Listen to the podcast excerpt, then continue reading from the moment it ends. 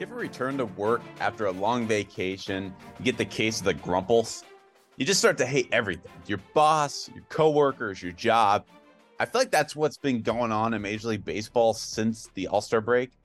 For instance, things got contentious between Nick Castellanos and a reporter in the Phillies clubhouse on Saturday night. Did you hear the blues there when you struck out and they played the game there? No, man, I lost my hearing. So you didn't hear it? Come on, man, that's a stupid question. Why is it a stupid question? Can anybody else answer that for him? Anybody? Yeah, man, that's a stupid question. It's not a stupid question. If it's a stupid question, you should be equipped to answer it. All right. I did answer it. All right. The answer should be able to handle a stupid question. We got the answer. That doesn't mean that I can't say that it's a stupid question. It wasn't a stupid question. It's a legit question. If I heard the booze, that's a rhetorical question. Of course it's a stupid question. Did you hear the booze? That's a stupid question. We got the answer. We're good. Thanks, guys. We're close. And you should be able to handle a stupid question. I did. Is it a dumb question? Probably. Like, you got to phrase it better.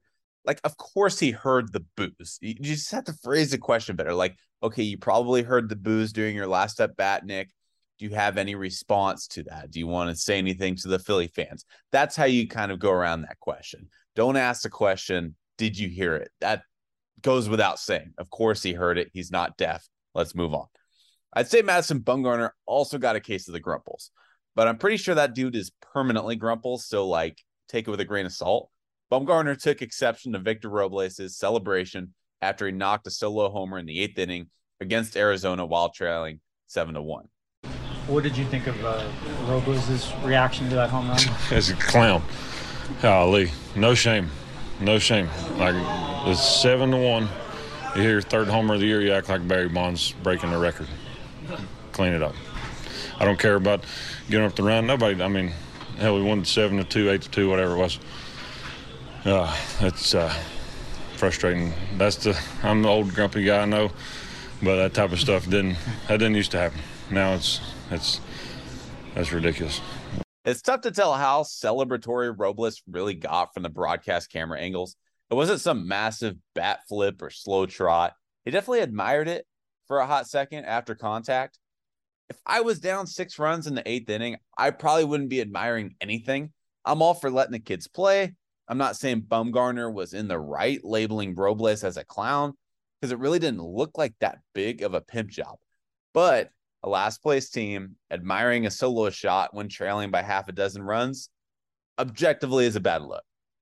All right, that's enough negativity. Happy thoughts. Happy thoughts. The Red Sox did lose by 23 runs. So there's that. They lost again, and Rafael Devers is headed to the injured list. So, yeah, that kind of blows. Yeah, that's the whole happy thoughts segment is off to a rocky start. Mookie Betts smacked his 200th career dinger in the Dodgers series clinching victory over San Francisco. Mookie already has accumulated a 50-plus WAR, 150 stolen bases, and 200 homers before turning 30 years old. He is one of only a handful of players to have put up those numbers at that age in MLB history. Shohei Ohtani homered. The Angels lost. Shocker. I'm just going to copy and paste that last sentence into every day's episode at this point. I'll leave you here with a fun one. Jackson Holliday, the #1 pick in the 2022 MLB draft, agreed to a $8.19 million signing bonus with Baltimore. That means the Baltimore Orioles' 2 highest paid players this year are Chris Davis, who has not played in 2 years and made $22 million this year, and 18-year-old Jackson Holliday, again, $8.19 million. Chris Davis, $22 million. Jackson Holliday, $8.19 million. The Orioles' highest paid player actually on their current roster, Trey Mancini at $7.5 million. So again, the 2 highest paid players on the Orioles, one's retired, one's an 18-year-old kid that just got picked in the draft last week. Lowest payroll in the league, and the Orioles are somehow in position to potentially contend for a wild card spot. Kind of crazy. So what's the deal with Juan Soto? Anything new, Brooksy? Yo, what up, everybody? Brooksy here.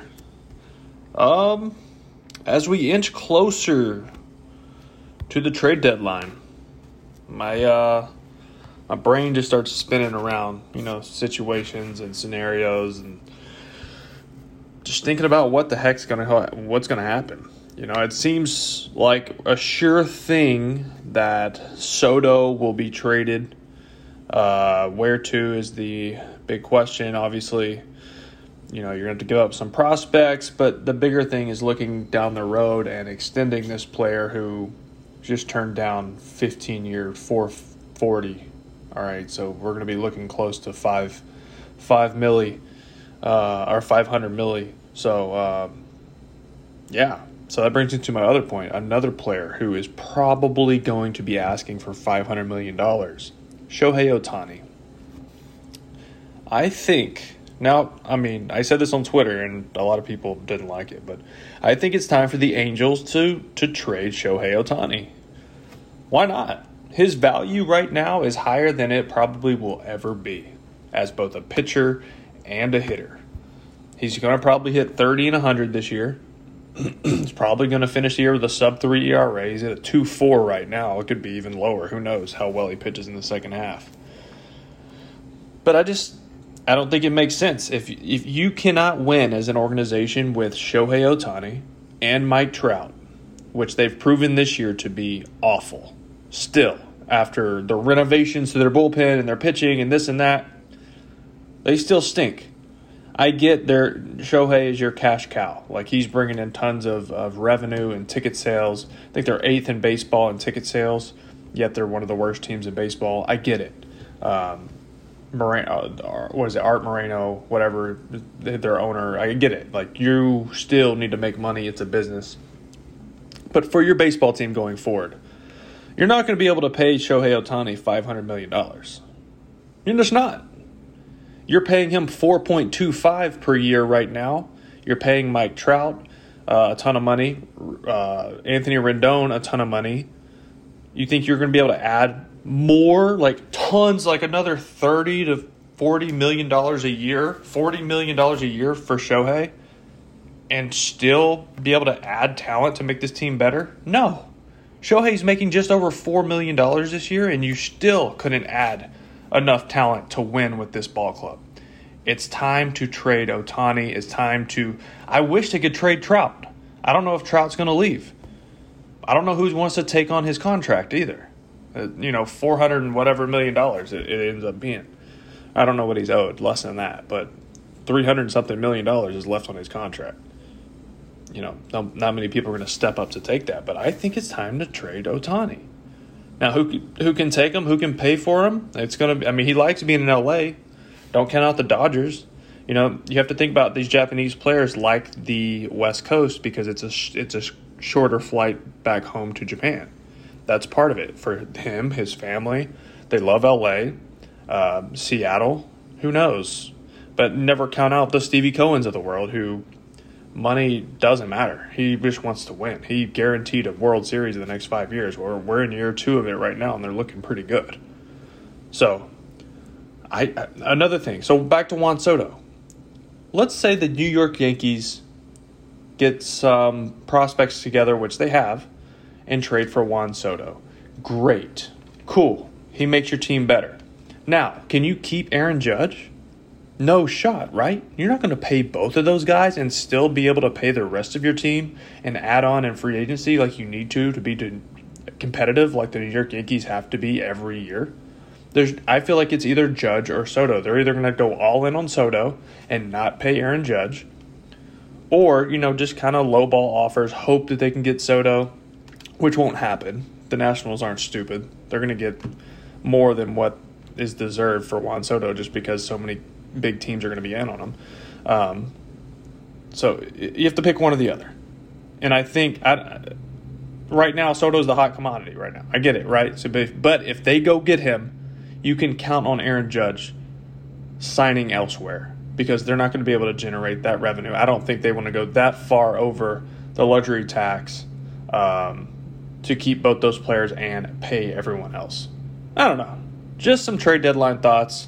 I'm spewing nonsense, whatever. It's fun. It's what we do at this time of year. All right, later. Bye. Thanks for tuning in, folks. This Rake 10, full 1 hour Wake and Rake episode coming out earlier this next week. Talk to you all manana. Save big money now on new siding from LP Smart Side at Menards. Update and beautify your home with your choice of 13 timeless colors of pre-finished engineered siding. It's durable and includes a Sherwin-Williams factory finish paint warranty that means no painting for years to come. View our entire selection of siding from LP Smart Side today. And don't forget to check out our flyer on Menards.com for all the great deals happening now. Save